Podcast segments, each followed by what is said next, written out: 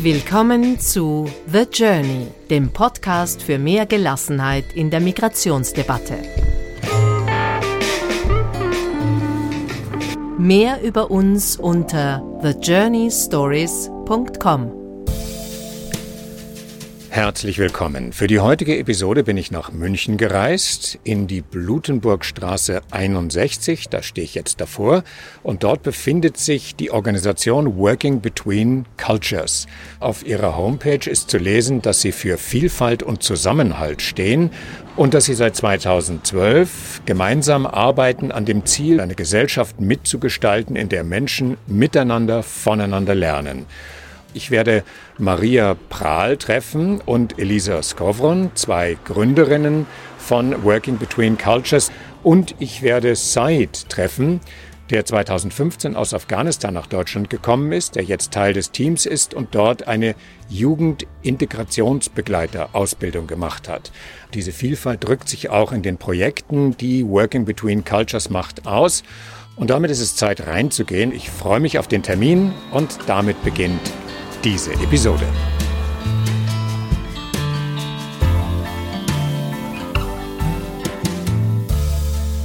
In eurer Organisation gibt es eine unglaubliche Vielfalt an Biografien, an Hintergründen und ihr tragt diese Vielfalt in die Gesellschaft hinaus. Was hat denn dazu geführt, euch zusammenzutun und Gründerinnen zu werden? Zu heiraten.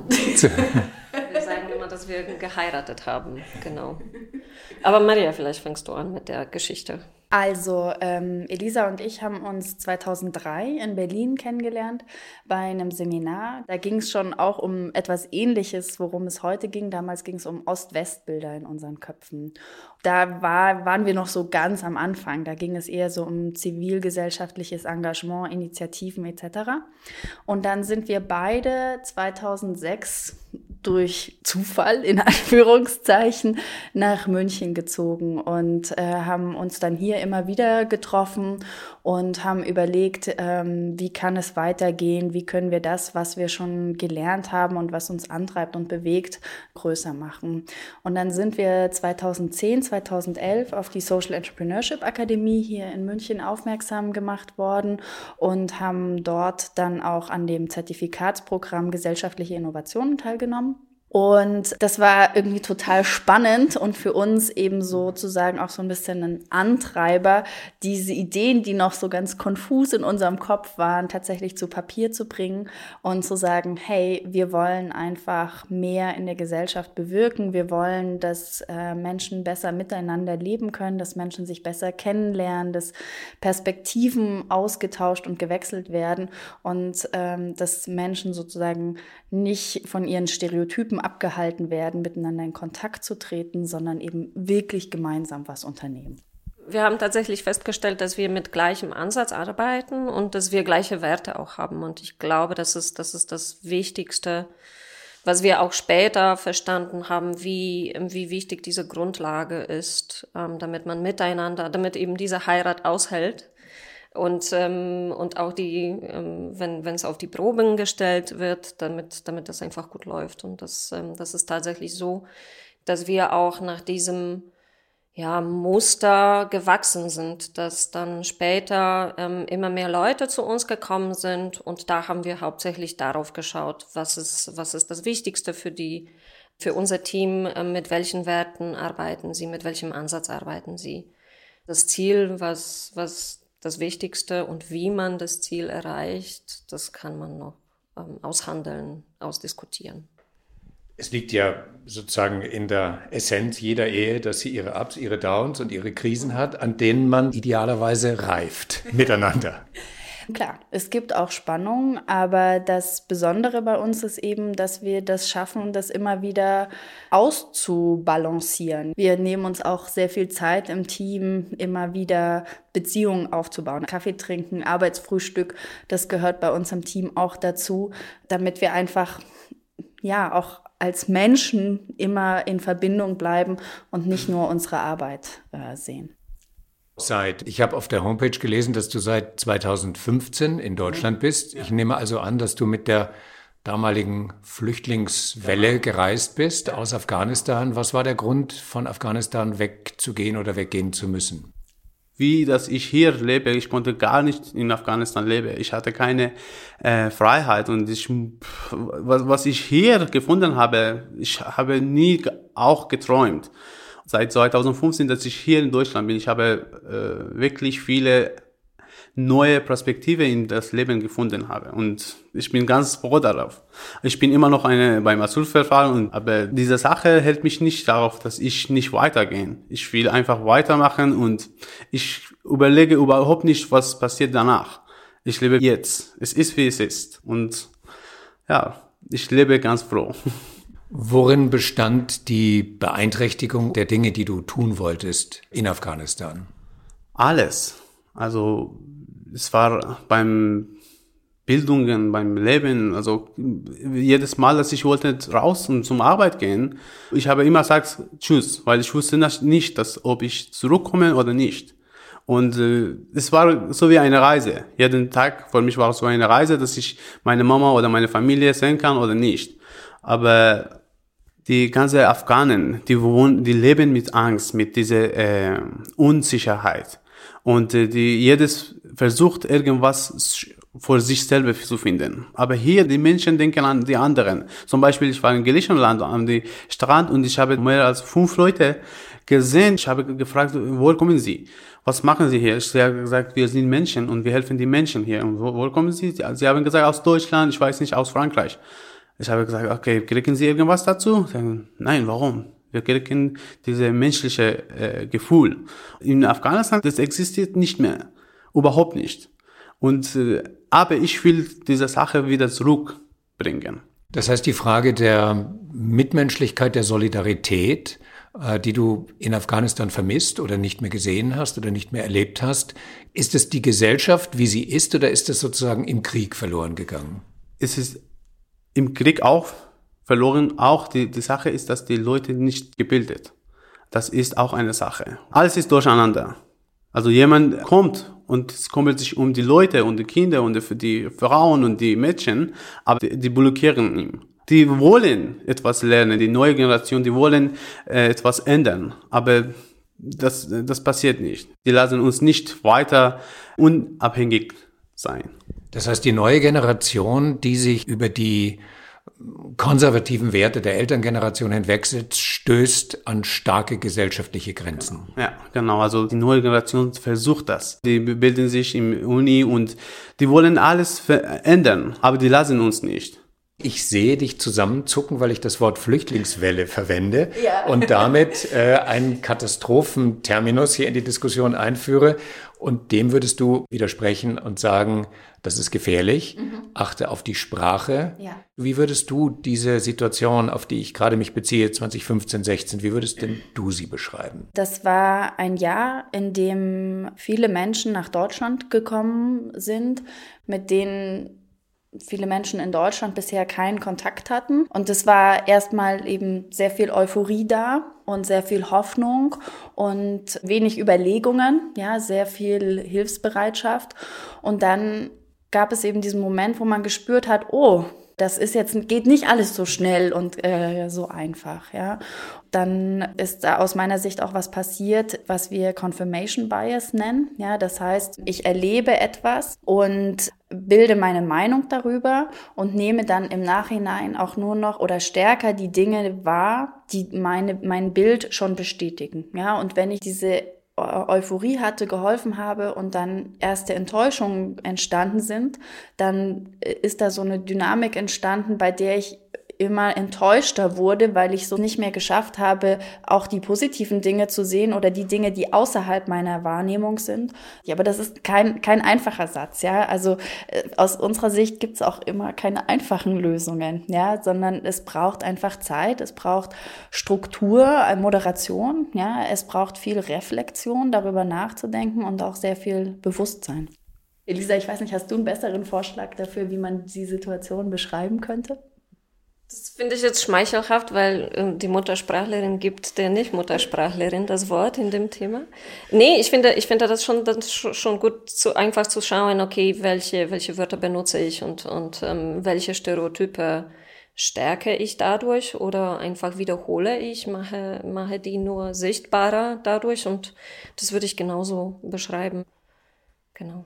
Maria, was ich von Zeit höre, ist diese geradezu unbändige Lust, sich hier einbringen zu können, hier helfen zu können, hier für all das sorgen zu können, was du dort nicht tun konntest. Wie konntet ihr seid darin unterstützen. Mhm. Ich habe gelesen, er hat eine Ausbildung gemacht zum Jugendintegrationsbegleiter. Mhm. Das ist ja dann der Weg, oder? Genau. Also die JugendintegrationsbegleiterInnen eigentlich äh, ist ein Programm vom Bayerischen Jugendring. Im Aktionsprogramm Flüchtlinge werden Freunde. Bei den JugendintegrationsbegleiterInnen bilden wir in 25 äh, Seminartagen junge Menschen aus, die sich gesellschaftlich engagieren wollen. Und wir besprechen, was heißt eigentlich Vielfalt, was heißt Kultur, was heißt Identität, was sind Werte, was sind Normen, was heißt Demokratie was sind demokratische Entscheidungsprozesse? Und bereiten sie im Prinzip darauf vor, methodisch, didaktisch, ähm, für sich selbst zu sprechen und ihre eigene Perspektive in die Jugendarbeit in Deutschland zu bringen, einfach mit Menschen zu sprechen, äh, in der U-Bahn zum Beispiel, oder einen Vortrag zu halten oder auch einen Workshop zu leiten oder Code zu leiten. Und also da gibt es ganz, ganz viele Einsatzmöglichkeiten. Und wir treffen da jedes Jahr tolle Leute, die unglaublich engagiert sind und die sagen, hey, ich möchte gerne was bewegen und ich habe Lust, entweder was zurückzugeben oder ich habe Lust, meine Perspektive einzubringen oder ich habe Lust, sozusagen hier das aufzubauen, wovon ich eben geträumt habe. Elisa, was Maria gerade gesagt hat, ist eigentlich so etwas wie eine doppelte Bereitschaft, oder? Auf der einen Seite ähm, tragt ihr dazu bei, Menschen auszubilden, die Vielfalt leben, lernen und weitergeben. Und auf der anderen Seite geht es natürlich auch um die Gesellschaft, in die diese Vielfalt hineingetragen wird. Spürt ihr Offenheit auf beiden Seiten? Mm, das auf jeden Fall. Also wir versuchen an beiden Enden quasi zu arbeiten und da setzen wir an. Wieder werde ich von Ehe sprechen, aber das ist, ich sage es ja immer, dass das Integration ist so, so, wie eine Ehe. Beide Seiten müssen was ähm, ändern, ähm, falls es Probleme gibt. Man kann nicht einfach nur auf eine Seite schieben und sagen, die müssen was machen oder die müssen was ändern und bei mir ist alles in Ordnung, denn das ist immer oder meistens ist es in der Mitte und, und äh, meistens müssen beide, beide Seiten sich Mühe geben.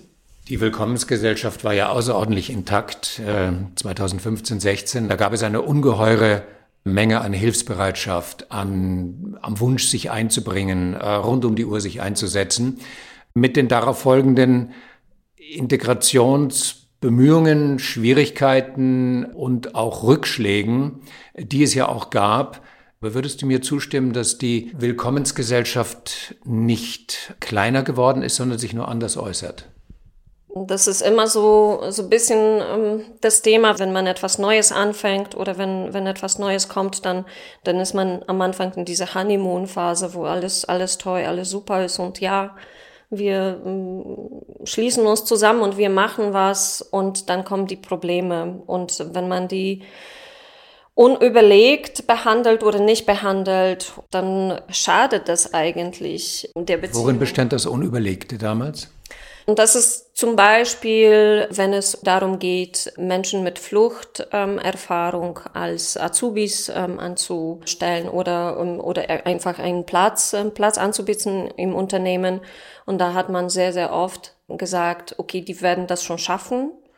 Und das war eben dieses einseitige, ja, die, die, die sollen sich integrieren, die sollen etwas verstehen und so weiter, ohne sich Gedanken zu machen, okay, wie, wie kann ich die besser begleiten oder wie kann ich in meinem Unternehmen etwas ändern, damit, damit sie sich besser fühlen. Und das führt natürlich zu höheren Fluktuationen, weil wenn ich mich nicht willkommen fühle, dann, dann gehe ich. Und auf der anderen Seite wird gerne auch wieder das Problem auf die andere Seite geschoben. Ja, der war einfach falsch ähm, der war einfach nicht genug integriert. Und es ist sehr wichtig, dass man diese Dynamik unterstützt und so ein bisschen ähm, begleitet. Ich finde, dass es auch wichtig ist zu verstehen, dass es um geteilte Verantwortung geht. Und was wir gesehen haben, äh, eben auch gerade in dieser ja total gut gemeinten Euphorie, Honeymoon, ja, dass einfach die Verantwortung manchen Menschen auch einfach weggenommen oder abgenommen worden ist und gar nicht die Möglichkeit bestand, sozusagen in diese Verantwortung hineinzuwachsen. Und dann war sie plötzlich weg und dann war die Erwartung, okay, und jetzt seid bitte selbstständig und jetzt seid bitte integriert. Und was wir in unserer Arbeit sehen, ist, es dauert einfach seine Zeit, bis man diese Verantwortung lernen kann und ähm, bis man die auch gut aufgeteilt haben kann. Ja, und deswegen ähm, finden wir immer wieder, dass die zu diesen Überlegungen auch gehört, sozusagen, wie teilen wir Verantwortung auf und wie ermöglichen wir in diese Verantwortung hineinzuwachsen. Du bist jetzt mittendrin Zeit, ja. ähm, ähm, physisch und auch emotional. In dem Job, den du jetzt hast als Jugendintegrationsbegleiter, ja. welche Rolle spielst du? Ich fühle mich also ganz verantwortlich vor allem, dass ich, mu ich muss irgendwie die Leute helfen, die integrieren in diese Gesellschaft. Die Leute, die sind hier in Deutschland, die, die versuchen die irgendwie mit Integrationkursen integrieren. Aber das reicht nicht, das ist nur die Sprache. Aber es gibt viele andere Sachen, dass die Leute kennen sich nicht gut mit aus. Und ich selber wusste das auch überhaupt nicht. Aber ich habe es versucht zu lernen. Ich habe immer äh, gesucht, was ist das überhaupt? Was ist Integration? Was bedeutet das? Es gibt viele Verantwortung, das muss man übernehmen. Ich kenne viele Afghanen, viele Syrer und viele andere Leute von, überall. Die Leute kennen sich nicht gut aus. Und äh, ich habe diesen Vorschlag gehabt, dass ich muss irgendwie einen Kurs oder einen äh, Seminar oder irgendwas machen, dass die Leute verstehen, wo wir sind, weil unsere Kultur ist asiatisch und afghanisch ist ganz anderes und die haben keine Ahnung von der deutschen Kultur. Das muss man etwas darauf machen. Ja. Hast du den Eindruck, dass wenn die Leute das Angebot bekommen, die deutsche Kultur näher kennenzulernen, dass sie das auch wollen? Ich habe gesehen, die, die Leute wollen das, aber die verstehen das nicht oder die wissen das nicht, wie können die das bekommen. Zum Beispiel, ich habe, ich wusste, dass es nicht solche tolle Programme gibt und ich habe einfach geschaut, gesucht, weil bei uns ist es sehr schwierig. Hier in Deutschland gibt es viele Möglichkeiten für die jede Leute, jeder Mensch, dass irgendwas Gutes kriegen. Aber wir müssen nur darauf warten und einfach wollen zu bekommen. Also die können hilfreich sein. Das heißt, eigentlich sind es ja einfache, simple, klare, down-to-earth-Angebote und nicht das große Konzept, sondern das simple Tun, Machen, genau. voranbringen. Wie funktioniert das?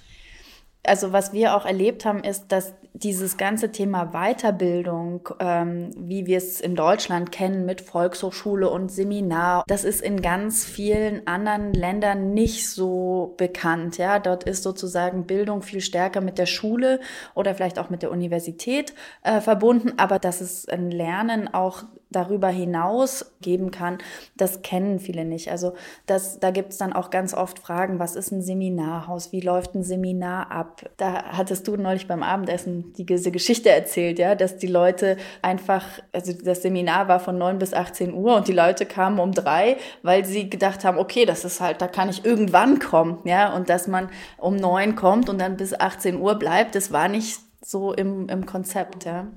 Das sind wieder, wieder solche Offensichtlichkeiten, die für uns normal sind und selbstverständlich und, und für die anderen ist es total neu und, ähm, und fremd. Aber für mich auch, als ich äh, mein erstes Seminar war eben in, der, in dem Programm von der Robert Bosch Stiftung.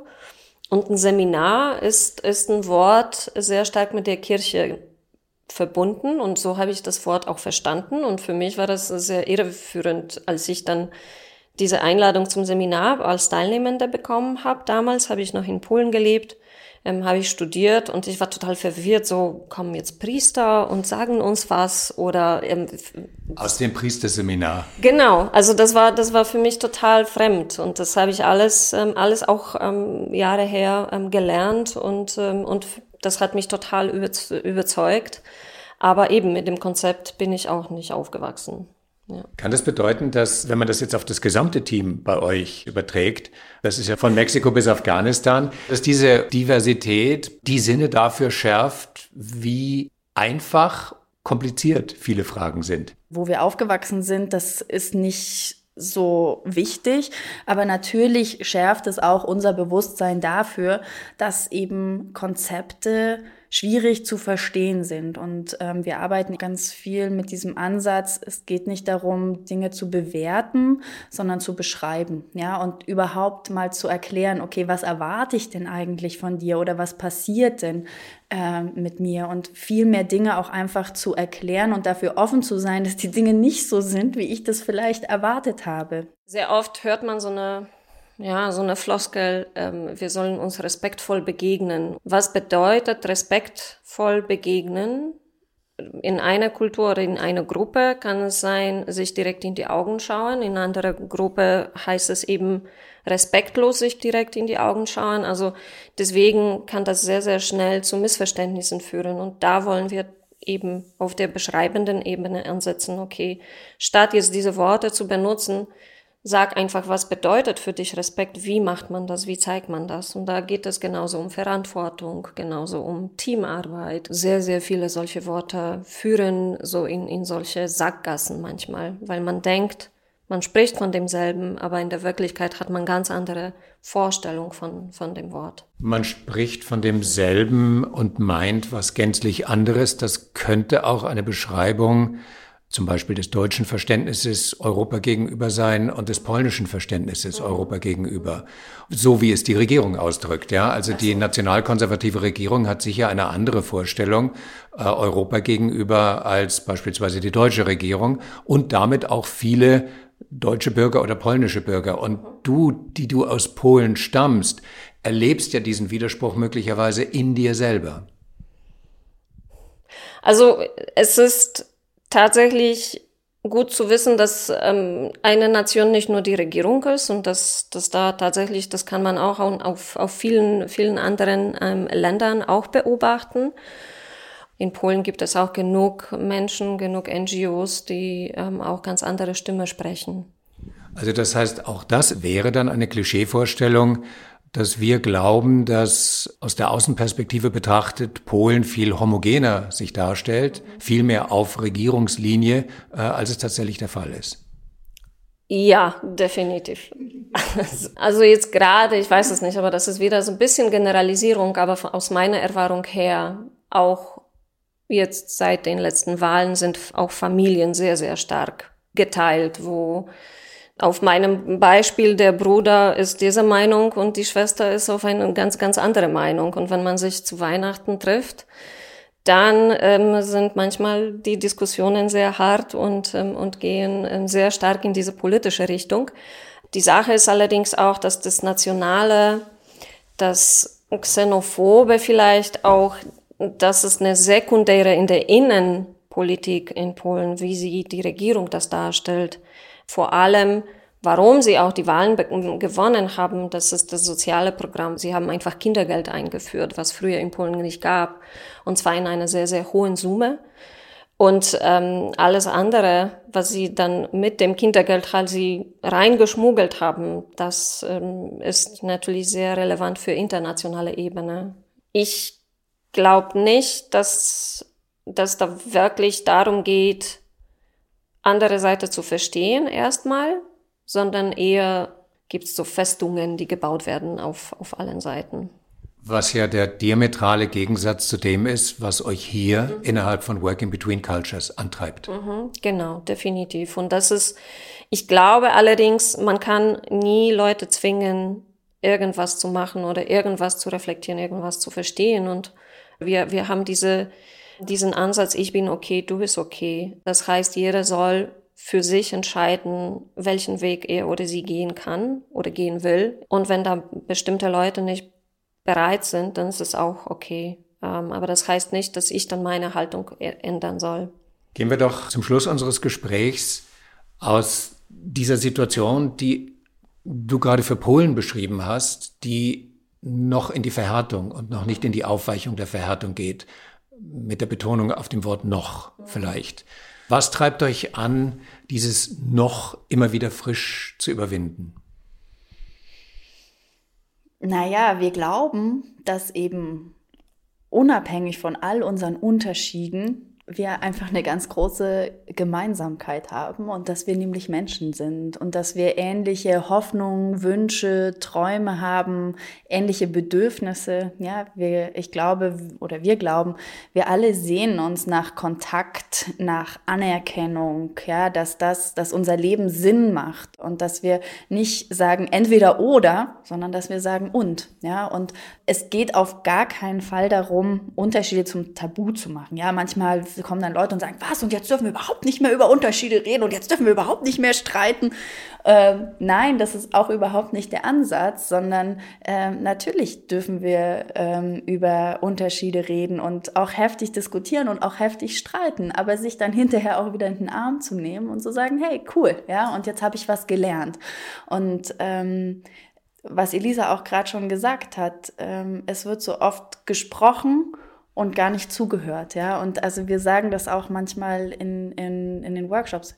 Hört doch erst mal zu, ja, und äh, hört doch mal, wo es die Verbindung gibt und wo es die Gemeinsamkeit gibt und was sich dann darauf aufbauen lässt. Und diese Unmittelbarkeit der Begegnung, das ist ja eine jenseits von Seminaren und Konzepten und Theorien, sondern das ist ganz praktisch, das ist ganz unmittelbar, das bist du und jemand anderer. Ja.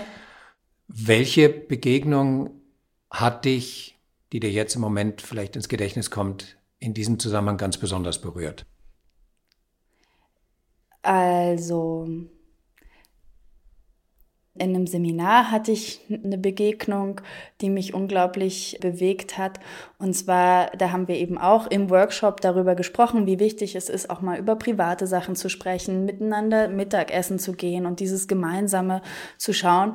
Und dann schrieb mir einer der Teilnehmer hinterher eine Mail und hat gesagt, hey, ich habe mich mit meinem Kollegen mal über Musik unterhalten und wir haben festgestellt, dass wir beide Instrumente spielen und ich habe ihn jetzt zu uns in die Band eingeladen und er spielt jetzt bei uns in der Band und ich wollte dir schreiben und Danke sagen, so dieses, wir haben jetzt jemanden Neues für unsere Band. Und das finde, das hat mich auch so bewegt, weil das eben dieses Unmittelbare und dieses Kleine ist und es geht nicht um große Theorie und Konzepte, sondern es geht einfach mal zu sagen, hey, wie geht's dir? Was bewegt dich gerade? Was ist los? Und, und dann sich auch gegenseitig ähm, zu unterstützen. Das finde ich so ganz wichtig. Lisa, gib dieselbe Frage an dich weiter. Wann ist es dir zum letzten Mal so gegangen, dass du gemerkt hast, genau deswegen mache ich, was ich mache? Ich hatte eine, ein Seminar äh, mit jungen Menschen, wo wir sehr viele sehr viel Vielfalt, ja, doppelt gemoppelt. Es gab junge Leute, die 18 Jahre alt waren. Es gab auch Leute, die 28 waren. Und wir hatten auch Leute aus unterschiedlichen Ländern. Wir hatten Leute unterschiedlicher sexuellen Orientierung, die tatsächlich das geoutet gezeigt haben. Wir hatten eine Transperson und die Gruppe ist sehr, sehr gut miteinander ausgekommen und am Ende ist die Transperson zu mir gekommen und hat, hat sich bedankt, dass ich gegendert habe. Also, dass ich tatsächlich so das Sternchen benutzt habe, als ich das Flipchart ge gemacht habe oder dass ich eben ähm, das durch, ähm, durch Beispiele, als, als ich erzählt habe, nicht immer nur diese männliche oder weibliche Version benutzt habe. Und die Person hatte tatsächlich ähm, Tränen in den Augen. Und das hat einen sehr großen Eindruck auf mich gemacht, weil ich in dem Moment erst verstanden habe, wie wichtig das ist für die andere Person. Und für mich ist es wirklich ein kleiner Schritt und für die andere Person bedeutet das die Welt. Und das ist bei mir immer noch sehr, sehr, ja, vivid. Wie sagt man vivid? Lebendig. Lebendig, genau. genau. Und seit du hast das Gespräch mit mir damit begonnen, dass du gesagt hast, hier kannst du das, was du leben möchtest, leben. Wie spürst du das im Alltag und wann ganz besonders? Jeden Tag. Ich versuche irgendwas Neues lernen. Ich habe viele Sachen bei mir geändert und ich war immer optimistisch. Ich bin immer noch optimistisch. Ich bin so wie ein Mensch, dass ich sehe nicht diese äh, Oberfläche, diese Eisberg. Ich sehe nicht von hoch, sondern ganz tief, auch tiefer von was steht ins Wasser. Mein Name ist Said und das auf Arabisch heißt glücklich. Und ich versuche immer glücklich zu bleiben und, äh, und die anderen Leute, also diese Glücklichkeit mitteilen. Ich versuche auch die Leute, die ein bisschen Zweifel sind in das Leben, versuche ein bisschen helfen und diese Optimistischkeit einfach ihm auch transferieren und geben. Es gibt viele in das Leben, das kann man schon sehen. Nicht, muss man nicht immer das, an das Negatives sehen. Zum Beispiel das Wetter ist Mist, ja, okay, aber es gibt andere Sachen, das kann besser machen, deine Atmosphäre. Ja. Ja, dann bedanke ich mich für das Gespräch und freue mich, diesen Optimismus, den ja. du ausstrahlst, den ihr miteinander ausstrahlt, über den Podcast weiterzugeben. Danke herzlich. Danke. Danke.